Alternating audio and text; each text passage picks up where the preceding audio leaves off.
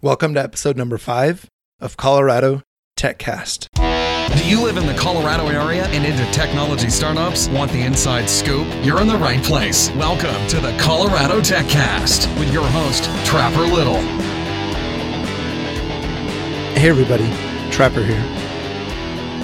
Colorado TechCast is a podcast focused on technology companies in Colorado. We bring you interviews and stories about all the cool technology happenings in the state. Today, I'm speaking with Jeff Casimir, co founder and executive director of Turing School of Software and Design. Jeff was born in Philadelphia and grew up in Washington, D.C., in a rich, melting pot of people and cultures. After graduating from Arizona State with degrees in computer engineering and economics, Jeff took a look at what the software industry had to offer and decided he wanted something with more diversity in thinking and in people. He entered the education industry, first as a teacher, then as a founder of a charter middle school, and finally as a founder of three different software development boot camps. Jeff founded Hungry Academy within Living Social, where upon graduation, all of his grads were quickly picked up by Living Social. Next, in search of a larger base, Jeff moved to Denver in 2013 and started gSchool in partnership with Galvanize.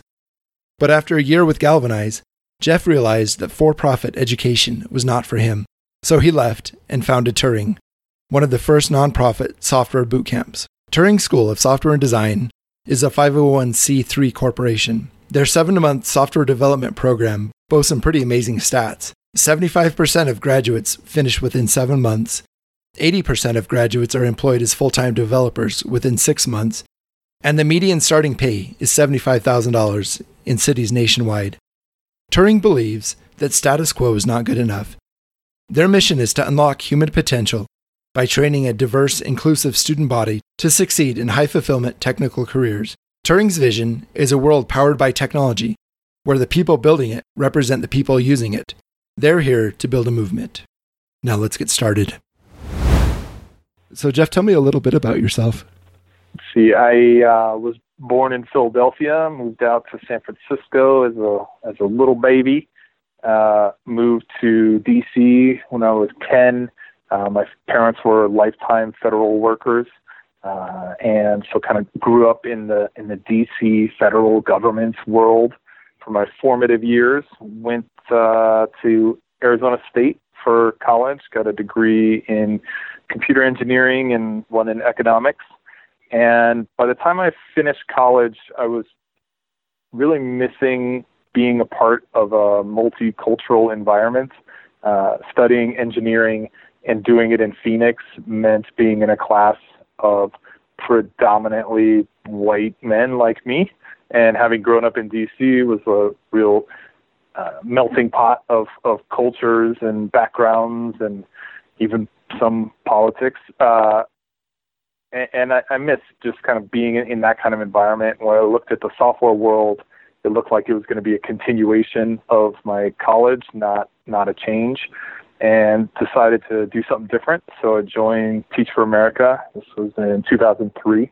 I taught middle school for a year, taught high school for four years, and then uh, was on the founding team, kind of co-founded a charter middle school in 2007 and ran that for two years and then got into adult education at that point. Uh, I tried to do weekend classes and things like, oh, you're a secretary, come learn some programming to automate parts of your job, or you're a teacher, come learn programming to automate parts of your job. Turned out no one wanted those things. Uh, no one wanted to pay for it, at least. So that didn't work. I started doing some conference talks, which led to corporate training, which was very profitable and completely soulless and, and being on the road all the time. So I hated that and then had an opportunity. A friend asked me if you had really smart people who don't know anything about programming, how long would it take to turn them into job ready software developers? I said six months. He said he had budget for five months. And I said, all right, let's do it five months. Uh, so we launched a, a program that would come to be called like a developer boot camp, but we didn't use that terminology at the time. Didn't really exist. Uh, and it, our, our, program was called Hungry Academy, so it was run in DC inside of Living Social uh, back in 2012, and ran that. It was unfortunately very effective, where at the end, Living Social hired all of the students and said, That was great. We just grew our engineering team from 100 to 124. Please don't do it again. We can't afford to bring on 24 new people six months from now. Uh, so looked at other opportunities, came out to Denver to help uh, Galvanize was just getting started and, and, came out to kind of architect and, and run their education program. Uh, moving from a K 12 background, having done some entrepreneurship on my own, uh, I thought that a for profit business world would be a just fine fit for me. Turned out it wasn't, and decided to exit there pretty quickly. So I was at for a year, and then decided to start over on my own uh, with a small small team as a nonprofit in 2014. So we started the Turing School in June of 2014. Uh, we're awarded a 501c3 nonprofit designation and have been growing in downtown Denver ever since. Uh, this year, we'll graduate about 250 uh, folks through our program. We have about 150 students every day and 30 people on staff. So now I'm executive director and try and keep all the wheels turning. So you have a background in computer science. Yep. Got into education. Decided to kind of blend the technology background with education and learn some things along the way and decided to strike out on your own. Is that it? Yeah, uh, pretty pretty much it. I I tried to look at, you know, what could I do that other people weren't able or weren't willing to do, and I think bringing the understandings of both tech and education together. Um, you, you find tech people who are interested in education and education people who are interested in tech, but there are very few people that have actual experience with both of them. Uh, so I thought I could I can do that in a compelling way and uh, you know open some doors for students to make really dramatic changes in their lives and it's proven out now. We've got about 500 alums uh, out there in the workforce living pretty fancy lives now. Right. Are those 500 people here in Denver, or do they come here to Turing and graduate and then go elsewhere? Yeah. It's uh, of current alums, it's probably, I would say 300 are in the greater Colorado ecosystem, uh, and 200 are outside the state and that's gradually it, it used to be the case that a majority of students would leave Colorado after the program. Now about 85% would like to stay if they find a job here, uh, but they're going to go where they have to for a job. So it, it's interesting with the larger ecosystem here, right? That there's a big story of of software development, software demand for software developers, and how no one can hire software developers, and oh, we can't get software developers. I have all these software developers who want to stay, and unfortunately, uh, some of them leave the state just because the job the jobs aren't open to them here. Mm-hmm. You guys are different than a college, right? You're a tech boot camp where you come and you learn specific tactical skills that are currently in demand by employers, right? Yeah, so I, I think of us as more similar to a college than different. Uh, you know, I, I think for a while the narrative in our industry was college is stupid. No one should ever go to college. We're disrupting college. And I think that's really dumb. Uh, college to me can provide a lot of value. And yes, I think the expense of many colleges has gotten out of control. Uh, but there's still a lot of good work uh, happens in college. The flaw in the system to me is that typical programs in colleges try and both be academic inquiry and job prep, and you can't do both of those jobs really well. Uh, what I hope we see is like across this century a resurgence in job skill training that allows college to focus where I think it's best on academic inquiry, personal growth, and kind of m- maturation into adulthood, and then separately handle job skill training. And that's what I'd like to see for my own kids. I would love for them to go to college, and if you want to study Greek mythology, like go do it, and don't worry about a job. And then after you graduate, now go get skills specific to a job you're interested in. Mm-hmm. And so that's what Turing tries to do is the second half. So pick up the liberal arts in the first half, and then uh, more skills based training in the second half, right? Yeah, and, and you know, I think in a lot of colleges we see that separation informally. There are programs like mine, a typical computer science program or computer engineering program, where what you're studying is closer to the job skills end of the spectrum.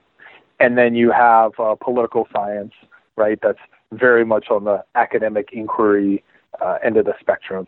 And so then folks graduate from schools with the same name on the top of the diploma, but some of them are prepared for jobs, some of them aren't. And now we kind of cast aspersions on, you know, why did you study that thing that didn't even get you ready for a job that was so dumb? And that's unfortunate, right? Because there is a lot of value in those studies. There's so much to to learn, and and I hope that by promoting vocational education, we can also lift traditional higher ed. Mm-hmm. Yeah, that makes a lot of sense. You know, I've worked with more marketing people who are in IT than I have actual computer science people, you know, over, over the course of my career, which is strange, right? Yeah. You think that you think marketing is all business, but it's not when you think about it. It's it's solving problems, right? It's identifying opportunities sure. and solving problems. And that's a lot of what what we in technology do, right? So I, I think it's an interesting yeah. fix. If you were to interview the tech teams of most tech companies, in my experience at least, most tech companies where the engineering team is less than 100 people, uh, you'll find that fewer than 50% of them have computer science degrees. That uh, a majority, you know, my, my friend who was VP of engineering at Living Social, who helped me start Hungry Academy, his uh, degree was in saxophone performance. And no one ever said, like, how dare you be a CTO without a computer science degree? Like, it's just once you have experience in the industry, if you know what you're doing, your credentials really don't matter. And and that's the the promise and also kind of the curse of the industry is this uh, belief that it's a it's a meritocracy. If you can do the job, you you can get the job, and that's perhaps more true than it is in some other industries but it's not strictly true. Like there, there's a lot of um, politics and, and cultural biases and other kind of inefficiencies in the system still. So when you decided to form Turing, you were living in Denver, working at Galvanize. Yeah, and you know, kind of looking at while, while during that year at Galvanize, the market for for programs like ours, the boot camp market, was growing at an incredible pace.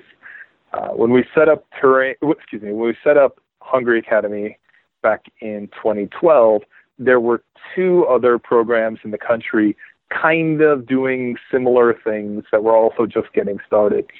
By the time Galvanize was up and running, there were like a hundred programs uh, across the country, or, or closing in on a hundred, and so the competitive landscape was very, very different.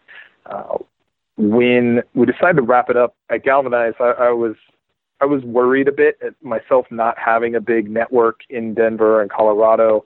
Uh, what would the reception be if I was kind of out out on my own? Would it be uh, poisoned water, where like people weren't interested in dealing with me, dealing with us, or could it could it still be home? Uh, what other markets had a similar viability for job prospects and uh, incoming students to be recruited and so forth. And what I arrived at in my research was that Denver and Austin were in pretty similar places for the availability uh, uh of, of incoming students, like mostly folks who either have college degrees or, or uh, did some college but are looking to make a career change. And technical employers looking for more developers. So then coming down to Denver and Austin, it was basically we're already here, so why move to Austin? Let's go. here, here we are in Denver, and um, yeah, it's been an interesting, an interesting journey, like professionally and personally across. I've been in Denver now four years. So this is a real passion of yours. I mean, you've got at least a decade of educational experience, right? And then you you decided yeah. that the for profit just wasn't working out, so you decided to uh, change the game, right? The way I think about it is uh, if you almost if you imagine my wife and I were just talking about the do you remember the biosphere in in Arizona? I, I don't think anyone knows if that is or isn't still a thing, but I, I conceive of education in, in kind of a self-contained environment like that. And when you have investors, when you run a for-profit, investors are not in it for the fun, right? And they're not really in it for the social mission. They're in it because they want to get paid back what they put in and typically 5 to 10x more than what they put in. And so when you have this educational ecosystem, I think of money as kind of the oxygen, and students put some in, and investors want to take it out. And the necessary flaw of for profit education, in my mind, is that investors need to get paid. And if they weren't getting paid, that money could be spent on students. So by structural model, you are taking oxygen away from your students. And maybe it doesn't matter. Maybe you're making so much money that it, it, it's not really, you know, you're not suffocating your students. But from what I've seen in the world, for profit education is not a place I want to spend my life. And you know, the, the one way I look at it with people in the higher ed sphere is like, tell me, uh, you know, the for-profit college you'd be excited for your kids to go to, and the answer is usually, uh, uh, like, I appreciate that there are for-profit. I, I think our our big systems, our University of Phoenixes of the world, they provide opportunities to some students who otherwise don't have opportunity, and that's great for the other 90% of their students, uh, I don't feel I don't feel like those for-profit institutions are the best place for them to learn, or, or the best um, place for them to be successful, right? And we've seen the Department of Education and Department of Labor like cracking down on traditional higher ed schools, uh, traditional for-profit higher ed schools in the last couple of years because the results that students find, the employability, the time to hire, it just doesn't match what they advertise. Uh, now, in our space, in the boot camp space, we're getting close to seeing the same thing where there's a lot more skepticism in the claims of, you know, come do this program for six weeks and afterwards everyone gets paid a bajillion dollars and you get hired in like two days. And the numbers just don't real life doesn't back that up. You know, we've always tried to be really transparent with our stats and outcomes and so forth. It's legitimately complicated how you, uh, which students you choose to include and which students you don't, and what timelines are acceptable. You, you can you can tell a lot of different stories with the same numbers, but in the end, I think a for-profit uh, education, uh, a for-profit institution exists to deliver value to shareholders. A nonprofit organization can exist with the always number one of delivering value to the students. And so that to me is like a goal worth pursuing.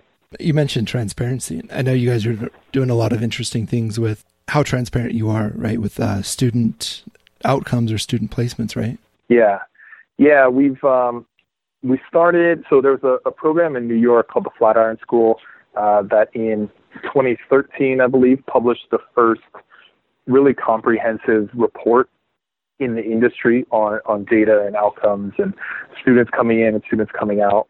And so once Turing was up and running and we had some actual data to report, uh, my mandate to the staff was let's follow Flatiron's example and do that, and then also kind of grow from there uh, and see what other stats we think are interesting to look at, right? So some of the things I was curious about were okay. We know uh, we know we have X percent female students.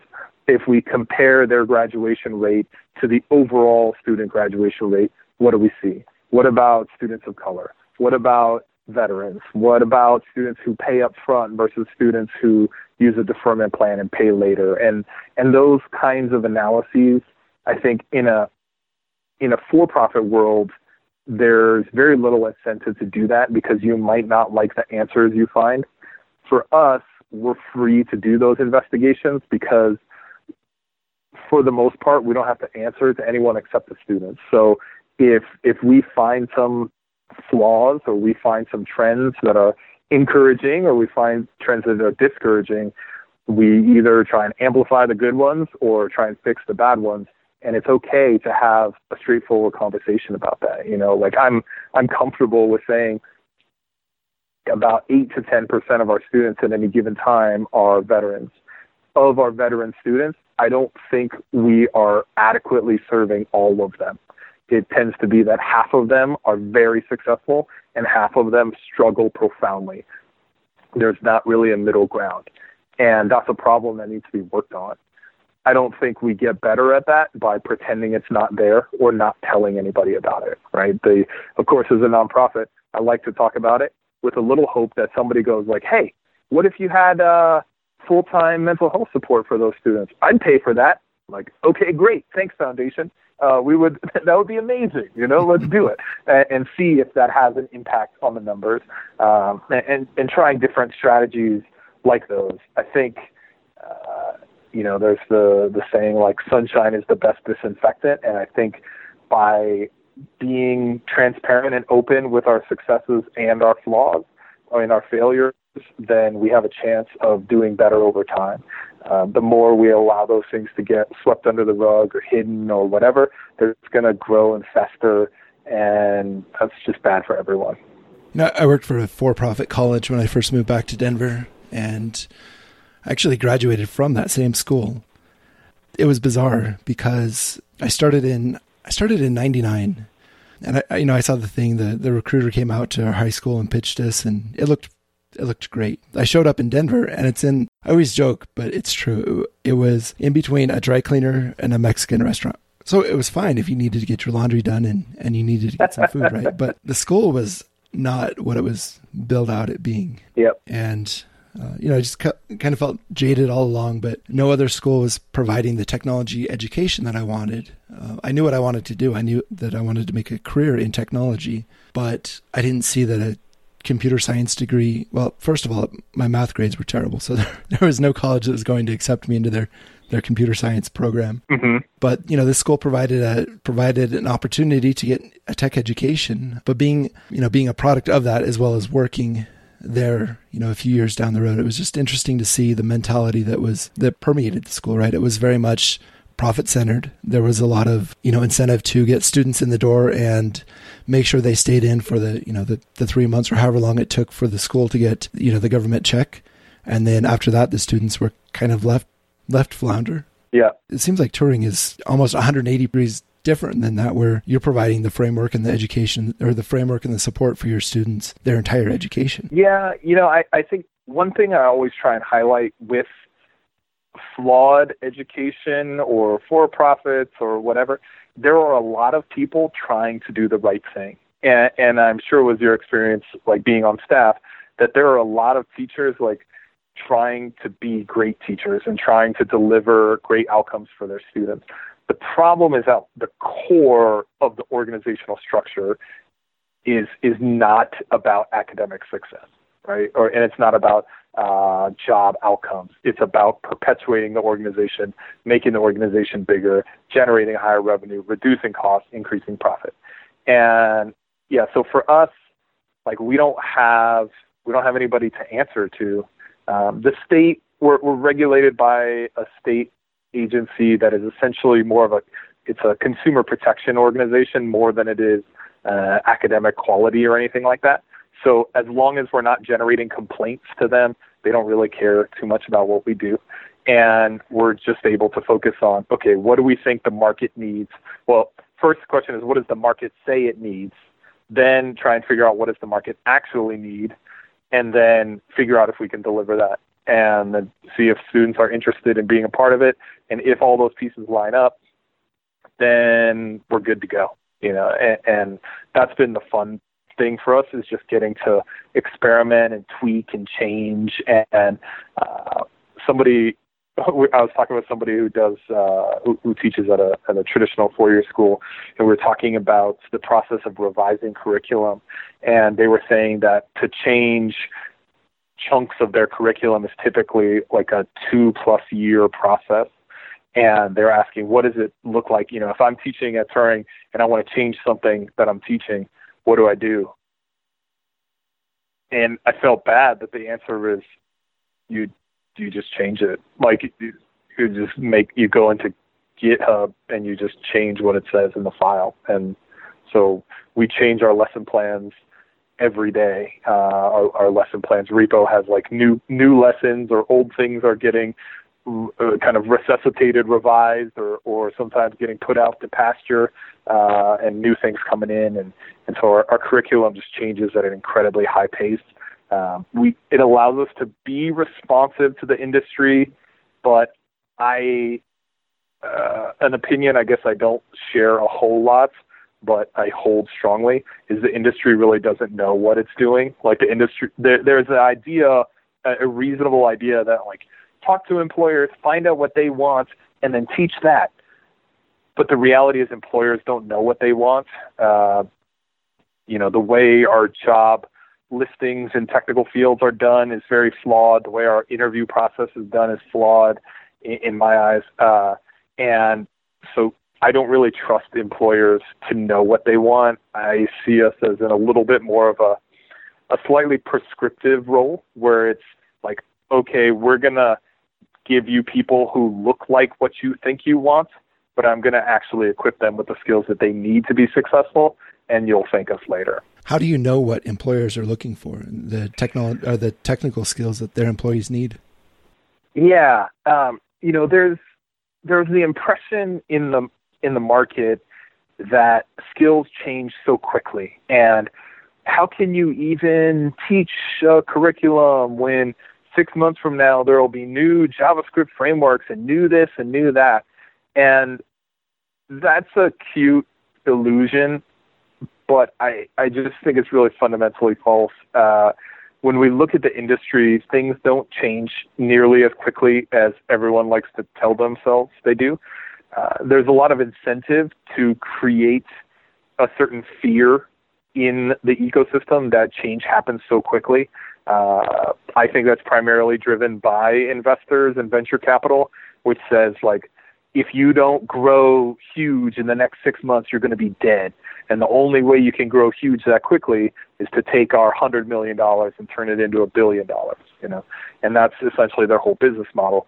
When you look at the actual technology, to me, the most interesting computer science happening right now is in, uh, you know, essentially like multi-process architectures, parallel computing, that kind of stuff, which we're we're just now really starting to apply ideas that were built for the telephone system in the 60s and 70s.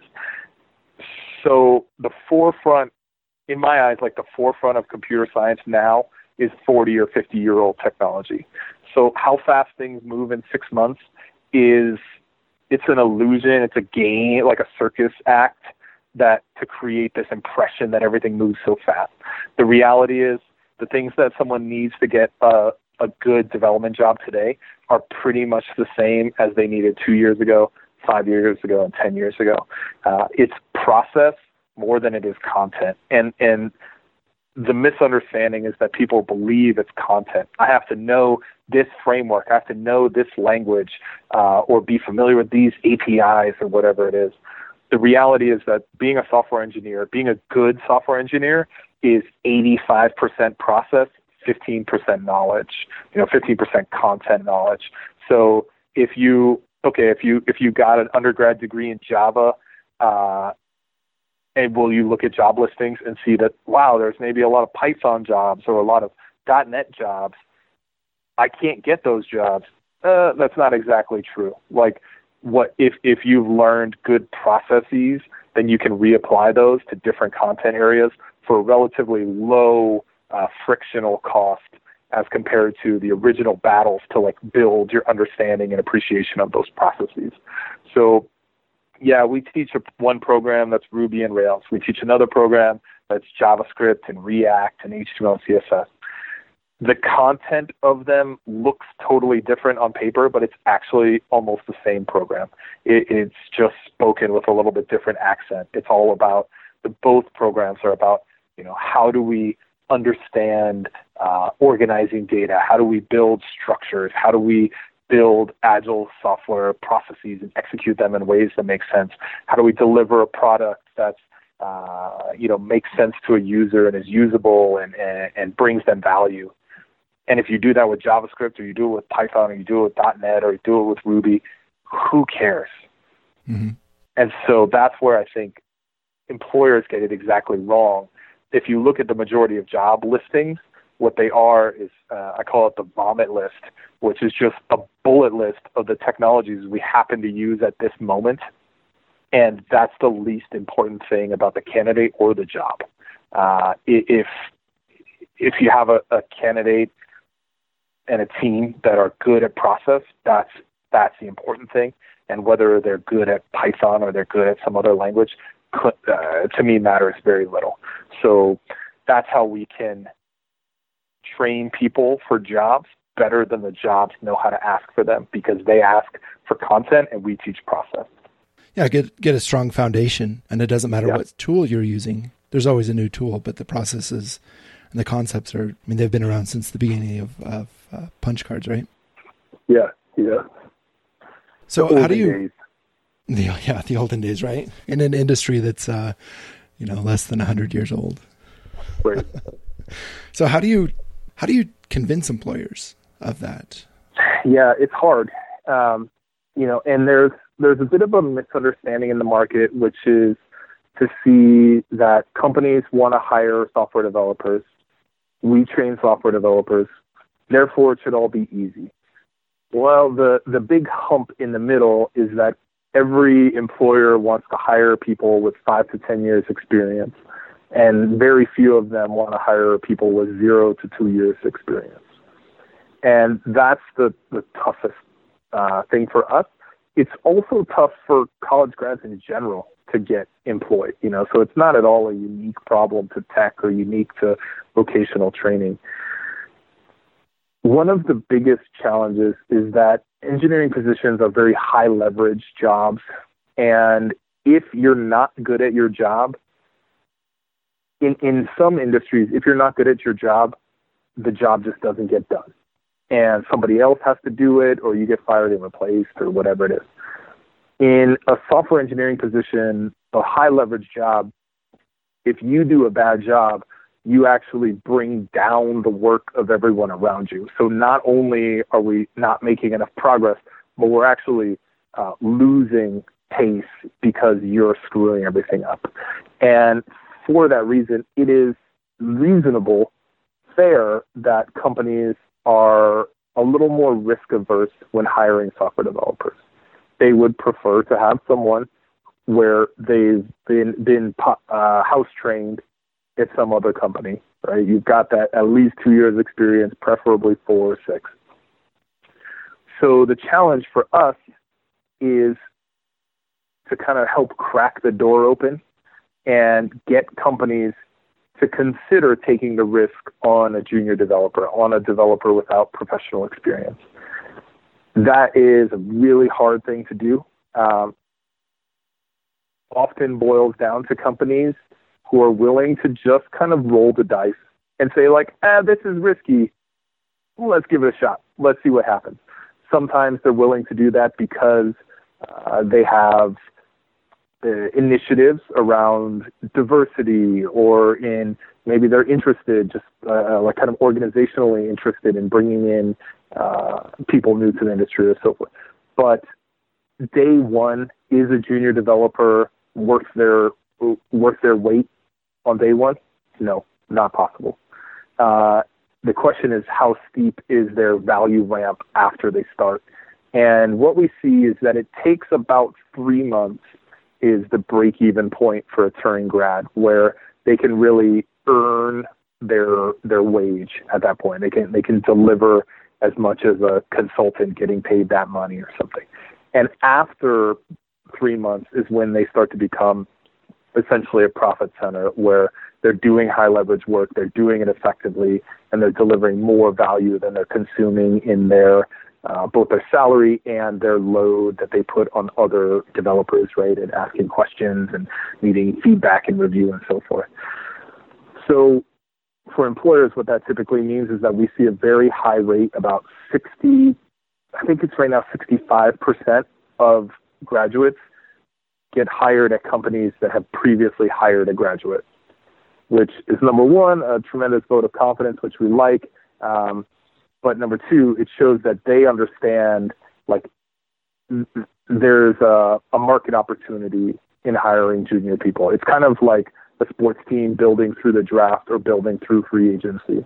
Like, yeah, the the the, the player with five years experience and is in the prime of their career looks great. They're also incredibly expensive, and if you can play the draft well, uh, maybe you can draft the next Steph Curry, uh, who becomes the the the person you build the franchise around, or you might just draft some really good players uh, that provide you a tremendous amount of value, and that's that's what I think we're able to deliver. So, how's the Colorado tech community aided in your uh, in your uh, mission to do that? Yeah, it's been huge.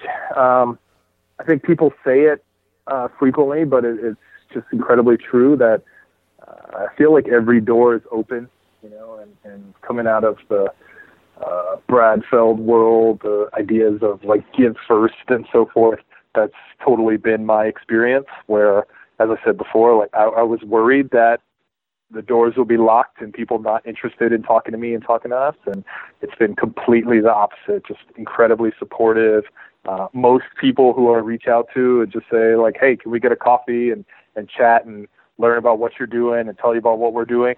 Um, four times out of five, it's a yes. And, and it happens in the next week or two. And mm-hmm.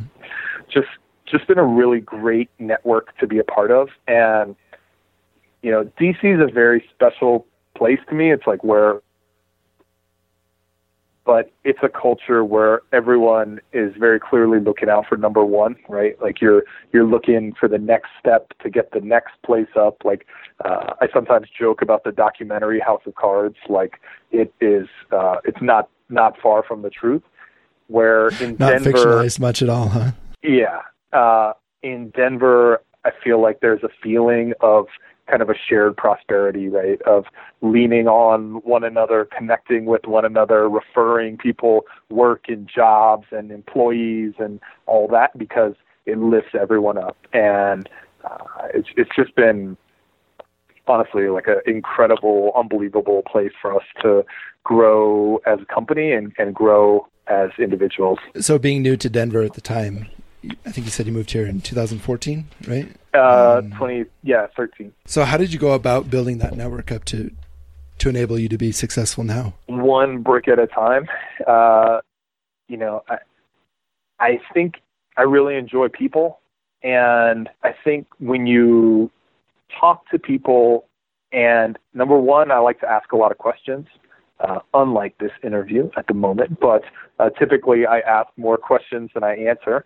And I like to ask people questions so I can learn about them, learn about their problems, and start to figure out like how can I help them over some of these hurdles. And what is very easy to see in the in the business world is if you help someone solve a problem, they remember that for a very long time. So there are just you know I look at like our alumni and I, I get to play a part in a lot of their job hunts and so forth, and they're so thankful for it and they repay that or they demonstrate that thanks by coming back and being mentors and helping coach students on their own uh, interviewing skills and just continuing to be super highly engaged. Uh, in the same way, our our technical mentors, friends from the community, or hiring companies, and they're, they've just always been super supportive. And like we try and give to them, and knowing that like they'll give to us somewhere down the road. So how do we you know, I think about little opportunities we have when when companies are doing work that we think is really neat, like have them come in and show it off to the students and get the students excited and hopefully find the next great employee to help keep building that thing, you know, or trying to be supportive of um, you were talking earlier about like the Commons on Champa and trying to make sure that whenever they need speakers for something, like boom, we we supply the people, or they have an event, try and play a part, be supportive, and it's just that rising tide lifts all boats thing. Um, mm-hmm. And I think the other part that took me a while to understand was being willing to ask people for things that we needed. and nobody likes to like beating around the bush, right? And so just being clear with folks where it's like, hey, I'd love to get coffee and talk to you about X. Like you were successful doing this thing. We want to do a similar thing. I'd love to learn how you did it. Then people tend to be super happy, willing, able to like share and so forth. People get nervous when it's just like, let's chat about things. You know, like, all right, what's your what's your motivation here? So it kind of fits back into the being transparent, you know, and and I like that. I think here, uh, I, I love people who are who are running small businesses because it's often we we do get together for that coffee, and within the first ten minutes, we've each listed off like, here are the top five problems with my business, and then they're like, those are my top five problems. Oh my God! Like I'm not alone out in the world here. Like we're eh, other people are concerned about these same things because the the majority of like the entrepreneurship community is everything's great. Oh yeah, we're working super hard, but oh so and so's crushing it, so and so's killing it. Like yeah, no, not really. Like under the hood, you're riddled with fear and uncertainty and doubt, and like there are these major problems and icebergs coming to sink you. And let's like talk about that stuff because then we might find ways to fix it. If instead it's all like pats on the back and hype about how great everything is like that, that doesn't really help us get anywhere. And so I think uh, the the community here has been like really supportive and engaged in that way. So, do you have any plans to expand outside of Colorado? I like to tell people that that will think about it after ten years, and probably after ten years, the answer will be no. Um, my attitude on it is, uh, where has MIT expanded? Like my my in-laws are in Boston. I would not want to live in Boston, not just for them, but just I find Boston to be an unfortunate place. Uh, but if I, if it was the right move for me to go to grad school at MIT, I want to go like, oh, how come MIT can't be down the street? You know, it's like you you go to the place. Uh, if if it's that level of quality, uh, you you go to the place. So for us, we'll continue to grow here in Denver, and if people come here and love Denver and want to stay, great. If they're already here, even better. Uh, and if they want to come and then leave afterwards, that's fine by me. But we get so much benefit from the critical mass of being all in one space and having, you know, I, I love that I can't walk more than a couple blocks in Lodo without running into alumni on the street and mentors and other friends from the community and so forth. And it's like we're all right here. So I see our growth. We're right now in the basement, in the windowless basement uh, down here, and one day I hope to have a floor of the building that has windows, and then get another floor with windows. And at the point where this building's full and, and we've got all 18 stories or whatever it is, then maybe we'll expand across the street. Uh, but expanding to Austin or SF or Seattle, um, the only way we would do that is if it was an unbelievable opportunity for students. If Google.org came and said, hey, uh, you know, you have 35% uh, female students. What if you ran a program with 100% female students and we paid for the entire thing and here's a $500 million check, but we want you to do it in X place?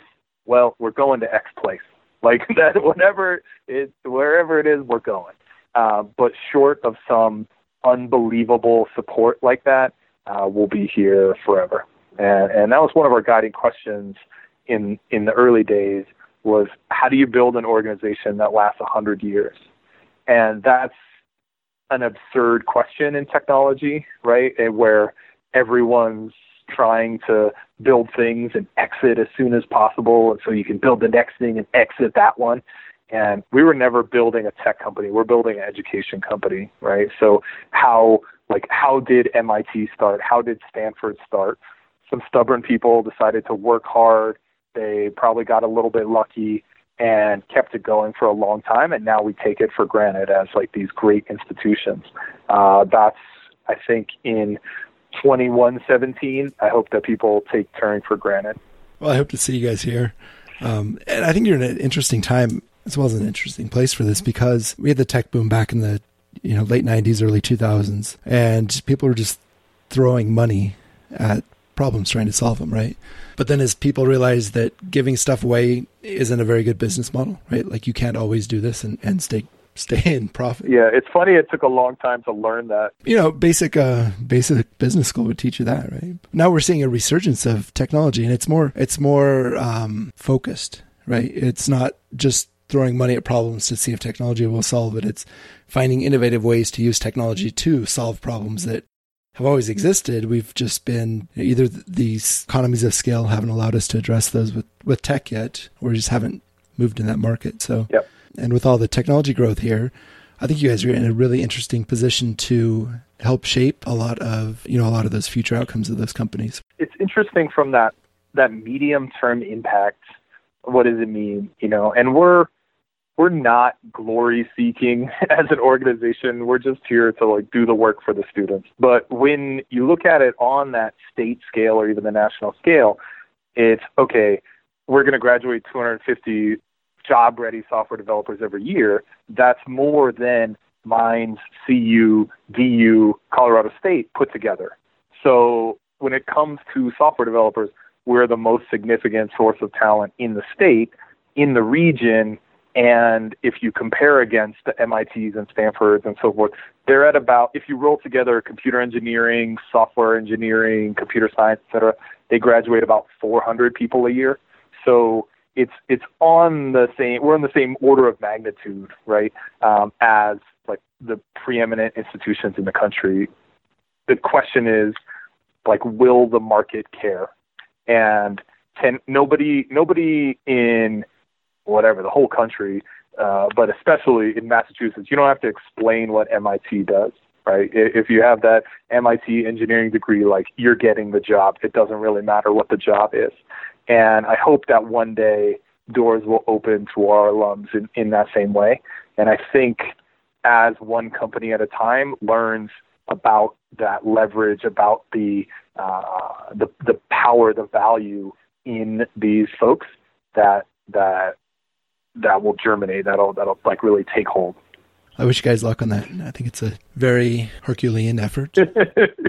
yeah, it, it's it's easy to forget that like this industry or this niche of the industry is five years old, and I am not a patient person. Uh, you know, so right now our median time to hire is 45 days. I want it to be zero days, and it is frustrating to me that it's not zero days right now. And then once in a while, I try and remind myself, like, okay, three years ago, this didn't exist. Two years ago, there were like a couple dozen graduates. Like, some things take time, like cracking open all these doors, building all these relationships. Like, it takes time, it takes time. But also, I'd like it to be done right now. So let's let's keep working and, and make it happen right now. So, how can people find more out about Turing? Yeah, uh, so we've got the website is Turing.io. Uh, a lot of good information on it. Um, I love for people to see the space. I, I think there's no better way to understand it than to than to walk around down here in the basement. Um, one of the best ways to do that is uh, it, on the student side is the we run these try Turing or try coding events. Uh, about every two weeks, we run a weekend workshop for people who are curious just to see like is programming a thing I want to pursue. Uh, so we do a one or two day class. Uh, we price it pretty cheap, where we really are just trying to make sure people show up. Uh, I think they're they're typically either 25 or 50 bucks, and about half our students uh, come from those classes now. So that's a great way on the uh, potential student side. On the employer side, uh, folks can reach out to me and shoot me an email, and I'm about to talk to them about finding the right graduates to hire for their company. Jeff, is there anything else you want to touch on that we haven't uh, haven't talked about yet? I think the important idea, you know, or, or thing that's really important to me is that as a culture, as a country, we start to move from the idea of vocational tech being a last chance to being a great option. You know, and I think programming, teaching programming in a short period, that's that's one of the ways. But I hope that we see programs like ours spring up in accounting and marketing and like other jobs that have concrete skills where you could say like this person is prepared to execute this job because our, our labor market is not real fair right now. You know, there is not uh, a tremendous amount of opportunity until you have experience in the thing. And so the more we can build on ramps and pathways, like if, if you want to you want to be frustrated about our national politics right now, I'm frustrated. I'm pissed off. The why do we have this situation? Because we're not telling a story of collective prosperity. And the, I think the way that we tell somebody that we help somebody in Greeley develop a strong local economy is through job skills training. Pueblo, job skills training. Like there are jobs for people to do if they have the right training. And so this is not just about teaching programming. I don't actually care anything about programming. I care about economic empowerment. And so I see what we're doing as like a part of a larger movement to figure out like how do we build the future prosperity of the country. So if people are into that, I hope they uh, find a way to to play a part in the story. I had a really good time with Jeff talking about Turing and his vision for what technology education could be. Drop me a line and let me know what you think. My email address is trapper at coloradotechcast.com. You can also hit us up on Twitter the Twitter handle is at CO TechCast. Thanks so much for listening to this episode of the Colorado TechCast with your host, Trapper Little. If you enjoyed today's episode, make sure you leave a review. And for more great content and to stay up to date, visit coloradotechcast.com or on Twitter at CoTechCast. We'll catch you next time on the Colorado TechCast.